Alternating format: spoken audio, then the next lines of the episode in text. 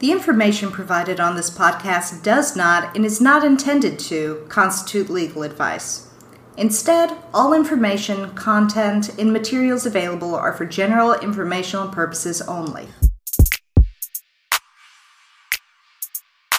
Welcome to Rights Here, Rights Now, the podcast about disability, advocacy, and activism. I'm your advocate host, Virginia Ferris. And I'm your advocate host, Ren Fazuski. Every two weeks, we dig into relevant issues, current events, and avenues for self advocacy. Because someone has to. And it might as well be us. This podcast is produced by the Disability Law Center of Virginia, the Commonwealth's protection and advocacy agency for disability rights. Find out more at dlcv.org. Ren, I'm so excited. Are you? And I just can't hide it.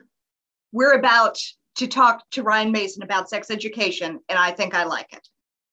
You know, uh, it's a really important topic, this intersection between like sexuality and disabilities. And really, we're going to be speaking to an expert. And yeah, it is going to be a fantastic conversation. Yes, Ryan is fabulous. Um, if you are listening with small kiddos in the car or in your home, this, you know, this is, she's not graphic, but uh, this gets a little bit, as I like to say, spicier than some of our other episodes. So um, just be aware of that before you listen, um, and we hope you enjoy it. But before we jump in, let's check out disability in the news. U.S. Senator Brown from Ohio wants to update the Supplemental Security Income SSI program that provides financial assistance to nearly 8 million seniors and people who have disabilities in the United States. He has introduced a bill that will improve benefit levels that hasn't been updated since the 1980s and stop punishing program participants for having jobs, marrying, and saving for the future. He is trying to incorporate parts of his proposal into the $3.5 trillion reconciliation package that Congress will be considering in the upcoming weeks. The most money SSI recipients can currently receive is $794 for individuals or $1,191 for couples a month which is far less than below minimum wage. SSI is the sole income source for 60% of people who receive the benefit. Brown says SSI's outdated rules make it impossible for beneficiaries to live with dignity. The program has had few updates since its creation in 1972. The program only allows for $2,000 or less to be in the account every month. Brown's bill will update asset limits and income rules to compensate for inflation. He proposes raising the asset limit from 2000 a month to 10,000 a month per individual and 20,000 a month per couple. His bill would allow people to earn up to $400 a month from a part-time job without affecting benefits, and it would eliminate a benefit cut that happens now if two SSI beneficiaries marry. All right. Thank you again, Ryan, for joining us today. We are very excited to have you on the show. Thank you guys for having me. It's so great to be here. We we also know that on top of blazing trails in all of these other areas, um, that you're also a sex educator. And we'd love to hear a bit about the intersection between disability and sexuality, which is something that I've always been fascinated with because I used to work with folks with developmental disabilities. So this was something that came up a lot in that realm. So I'd love to hear your take on it. Absolutely. That's so awesome. Um, so for me personally, I have always kind of been this person with four million interests.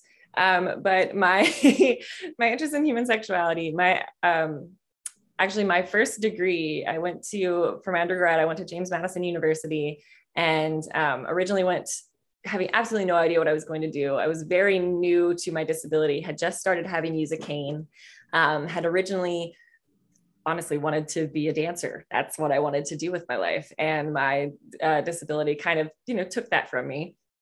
And I had to kind of rethink what my future was going to look like. And I was an EMT at the time. And I was like, okay, well, let's healthcare looks good to me. But the, at the time, the nursing school's wait list was like six semesters long and they wanted to send me back home to wait to enter and i said you know what? No i'm 18 i'm a new freshman in college like i'm going with my friends now. Um, and so i kind of had no idea what i was going to study and i ended up hooking up with a professor up there that said well i do a concentration in human sexuality for health sciences students for more of like a public health ed degree. I said okay all right i can do this. Um, sexual education had been something I'd pa- been passionate about my entire life because I grew up in the rural South. I grew up in the middle of nowhere um, where health education is non existent, was non existent. It's gotten a little better. Um, but I grew up with super hippie parents that um, were very open and sex was just something that was talked about at the table. It was not anything that was ever taboo. If i ever had any questions i would probably go and ask my mother. Um, my mother and i would trade sex toy websites like this was just a total normal thing in my household. Um, grew up using the anatomical names for genitalia. Uh, hmm. remember being in kindergarten i fell on the the playground and hit my pubic bone on a slide and they asked me where it hurt and i said my vagina and got sent to the principal's office oh, no. yeah that, that was uh, it mm. you mm-hmm. wouldn't think it's true but it feels very true doesn't yeah. it yeah it was like 1997 like it was yeah Mm-hmm. Uh, my my mother was not happy when she came into the principal's office to say uh, she got in trouble for using correct terminology. I'm sorry, what? Uh, yeah, so that had been a theme my whole life, and because I was had that background, um, heck, my maternal grandparents were registered nudists. Like this was just my mom's an artist. There were so many books of nudity, and it's just a normal part of my life. And so when we got a little bit older, when I was a teenager into college, I was always that friend that people were coming to, like, hey, I have this question about sex. And it wasn't because I was like this uber experienced playgirl. It was just because I was a total nerd. And at, you know, 12 or 13, sex was something that terrified me. And I was a bookworm that talked to like no one back then. So I was like, I'm going to get good at this. I want to know what I'm doing. And so there were a lot of like textbook level studying at like 13 or 14 because that's just I, I, was a bookworm and if i wanted to know something that's where i turned. And so and i had no issue you know answering my friends questions. Most of my friends were guys who had absolutely no resources to turn to except for porn. So they would come to me and i can remember sitting on uh, my friend's patio at parties um, and because i you know my disability i couldn't walk around too much. So i was always this was my seat and my friends would just kind of filter in and they'd have talks with rye and it was rye's porch talks. And it was usually about you know sex of some sort. And i had people that i barely knew that met me through friends coming out to me on that porch and they'd never had that conversation with anyone in their whole life but just because they felt comfortable and they felt like they were not going to be judged so I said, you know what? What if I studied this? and so I did. And um, went on after that to very short, briefly work for Planned Parenthood, did some um, sexuality education things for them, loved it, uh, but missed working at the bedside so much, missed being hands on with patients instead of just educating. And so ended up going back to nursing school and becoming an ER nurse, which worked very well with my sexuality degree, just very well. but um, when I developed my platform, um, Chronically Rye, on my social media, um, I started doing these kind of car ride conversations, these videos where it was literally just me talking to a camera, ranting about my day at work, usually. And it turned into people inboxing me questions they had about life with a disability, sexuality in general. So I remember one day asking, Hey, I want to, I've never done a video specifically on disability and sexuality. What do you guys want to know? The feedback was ridiculous. Like it was pages of questions. And I'm like, okay, we have found a need. okay.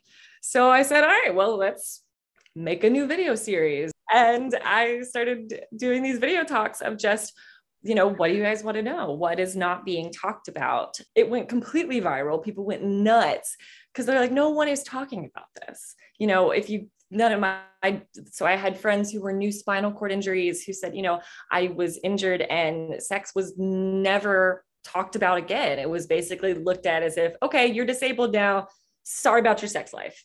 That's it. You're that's not going to be a part of your life anymore. Um, there was so little out there specifically tailored for disabled bodies with sexuality. There was at the time little to no sex toys um, that worked for people with issues with hand dexterity. Um, i mean it was just there was nothing. And so i started doing research and i found little bits here and there. And started just bringing them to light and using my platform to kind of show that hey this is a thing that is happening. Yes we are disabled but yes we are still having sex. And yes we are still sexual beings who are worthy of at least that education to decide what we want to do with it. Um, and so that's kind of where that came from. And i love that intersection because something that you don't really think about with people with disabilities is we are constantly having to have our bodies ogled at and poked and prodded at and you lose a lot of that autonomy because your body is just this thing that you go to health care facilities and they poke and prod you and okay. You don't really feel sexy that often. Like i lost a lot when i was going through all my surgeries and everything i didn't feel sexy. I felt like a medical minefield of just kind of like all right, why would anybody want to be with this like mess of scar tissue and wobbly joints and things? And it took me a little bit to get back to wait, no, I have a more intimate relationship with my body because of how quickly and I mean how often I've had to face it head on and how often I've had to battle it. And so I run into with my like disability and sex education, you find out that a lot of disabled humans are much more um, forthcoming and interested in the intricacies of their sexuality, things that a lot of able bodied people have not had to consider because they've had to face the physicalities of their body head on so many times. so it's been a fascinating journey through um, disability and sex education. Um, have loved getting to kind of flex that part of my brain that I hadn't gotten to use in a while through these videos. And the fact that it's taken off like it has has been incredible. Um, coming in October, I will be speaking for the National Institute of Health as their uh, dis- diversity and disability uh, sex educator. So it's like taken off, which is awesome for me. oh boy. That's that's really cool. I am also like side note, almost alarmed by the extent to which you and I have lived parallel lives. that's awesome. I, I am a big fan. Um, so so you've you've talked about this a little bit, but just to dive a little bit deeper and you know in terms of systemically, what does good sex education for people with disabilities look like in your mind? Um, well, for one, it exists. So that's a starter. Um, yeah. But two, it would, it would be just coming um, to sex education for humans with disabilities with an open mind and not coming to it as, okay, I need to coddle you and talk to you about a lot of times what I would run into for sex education for disability for humans with disabilities is if it did exist, it was mostly targeted towards a lot of intellectual disabilities or developmental disabilities mm-hmm. where it was not so much speaking about the physicality of you know actually having sex or pleasure or what pleasure looks like for someone who maybe can't have traditional sex penis and vagina as we would think you know what what does that look like for someone who can't doesn't have movement below their shoulders and um, how do we talk about pleasure for someone who does have sensory issues that can't, you know, respond the same way that, say, somebody with a, a normosensory system does? Um, so instead of just being kind of targeted as this is your body autonomy, these are good touches, these are bad touches, these are, you know, how you're going to be touched in healthcare versus like it, it was very elementary and um, something that we definitely need and is a huge thing that needs to be talked about absolutely. But there was just this huge lack of okay but what if i do have you know issues my hand, hand dexterity? What does masturbation look like for me? Um, what if i do you know require positioning aids in the bedroom how what does it look like trying to get myself into positions that you know if i'm a spinal cord injury that my body was once able to do and now i can't. How does how does that look? Um, and honestly a lot of my background on this came from one being born with a disability of course but also just incidentally i my best friend uh, who was also my ex-boyfriend was paralyzed and so i got to you know live through that with him head on and he and i would have life talks of what he was paralyzed at and he is totally fine with me sharing his dirty laundry on the air as i do it in a lot of my podcasts so he just gets dragged through the mud but um, he, he was paralyzed at um, nine years old because of a spinal cord tumor and actually had a spinal cord removed from T12 down. Mm. So at that point in his life, you know, had no ability to have an erection on demand, um, had, you know, no feeling below nipple line. What does, what did sexuality and pleasure look like for him? And as somebody who, yes, was born with a disability, but a much different disability, had never been with someone with paralysis, that was something that I had to learn. I had to learn that, oh, okay, pleasure doesn't look the same for everybody. And then I started thinking, well, isn't that obvious? Pleasure doesn't look different. I mean, it looks different for everybody, not just, okay, a disabled person to an able bodied person, from person to person to person. Sex is different for each individualized person. Yeah. So it really became this I would always get asked, you know, what does good disability sex education look like? Well, it looks the same as able bodied sex education, just, you know, with a few hands raised going, okay, but how does that work for me? Well, I'm glad you asked. Let's dive into that specifically for your disability. And that kind of became the thing is just it, nobody was trying and there was no real there was none out there when I was starting to do my research. Yeah. So, yeah. It was it's been crazy. yeah. I mean, I, I feel like it's come so far from probably when when any of us received sex education you know you and i in southwest virginia in like the 90s early 2000s and pretty much that entire talk was don't uh, it so. wasn't much better in central virginia. I just want to clarify it wasn't much better. Um, but yeah i think just the idea of it existing at all is just really profound that it is being a thing now um, because it, that's something that like again like in, in, in previous work has has always been um, you know humans with bodies tend to have these sensations or I want these experiences and denying that is um, gonna make it worse actually mm-hmm. Mm-hmm.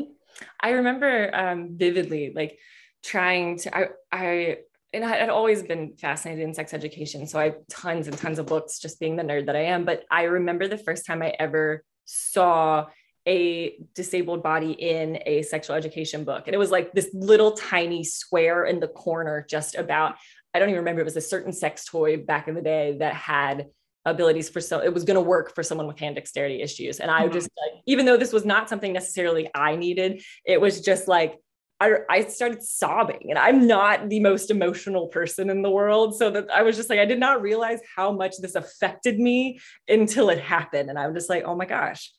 Okay. Yeah. Representation matters.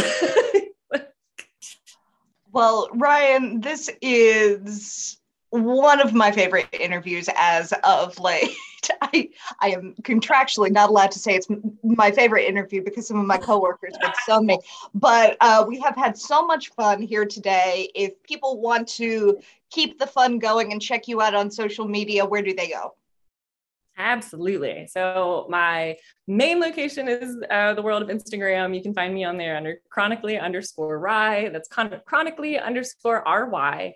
Um, you can also find the Chronically Rye platform on pretty much any social media you can think of. I'm active on Facebook, Twitter, YouTube, TikTok, and Clubhouse. so if you're interested in following me on any of those platforms, um, also Ryan Mason on LinkedIn, I share my stories on there as well. Um, if you have any questions, feel free to contact me on there. Uh, my messages in my inbox are always open. It might take me a little while to get to you, but I always respond. Um, Anna's shaking her head because it takes me six months to answer my emails. I got a talent manager now to help with that. Okay. um, but yeah, I'm um, very active on social media and I, I love meeting new people and hearing people's new experiences. So feel free to reach out. I am a total open book. If you have any questions about disability, disability and sexuality, uh, disability and healthcare, or just, hey, I really like your light up wheels. that is the way to get to me. Again, thank you so much for joining with us today. It has been an utter delight. Thank you guys for having me. This has been awesome. And now, a DLCV highlight. Are you a Virginia Medicaid member? If you answered yes, you had the right to appeal to certain decisions like having your service hours reduced and the right to breathe certain actions like being treated poorly by a doctor in your network. The Virginia Poverty Law Center offers a comprehensive guide to Medicaid appeals and grievances in the Commonwealth.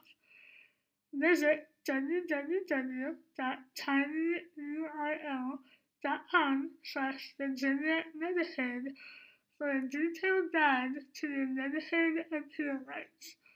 Again, that's www.tinyurl.com slash Virginia Medicaid. Again, thank you to Ryan Mason for joining us. We had such a delightful time interviewing her, and she's talked about so many different topics. And again, sex education for folks with disabilities is definitely super important. Um, you know, and as a self advocate, it's so great to hear her perspective. So we really appreciate her taking the time. Yes, and don't forget to check her out on social media at chronically underscore rye. That's chronically underscore ry. And thank you all, our beautiful listeners, for listening to this episode of Rights Here, Rights Now, brought to you by the Disability Law Center of Virginia. We are available on Apple Podcasts, Spotify, or wherever you get your podcasts. Don't forget to subscribe and please leave us a favorable review. If you need assistance or want more information about DLCV and what we do, you can visit us online at dlcv.org. You can also follow us on Twitter at Disability Law VA. Uh, you can follow us on Facebook at the Disability Law Center of Virginia. Our social media guy just quit and we have a job opening, and you can find out more about that at dlcv.org. Until next time, I'm Ren Fazuski. I'm Virginia Ferris. This has been Rights Here. Rights Now.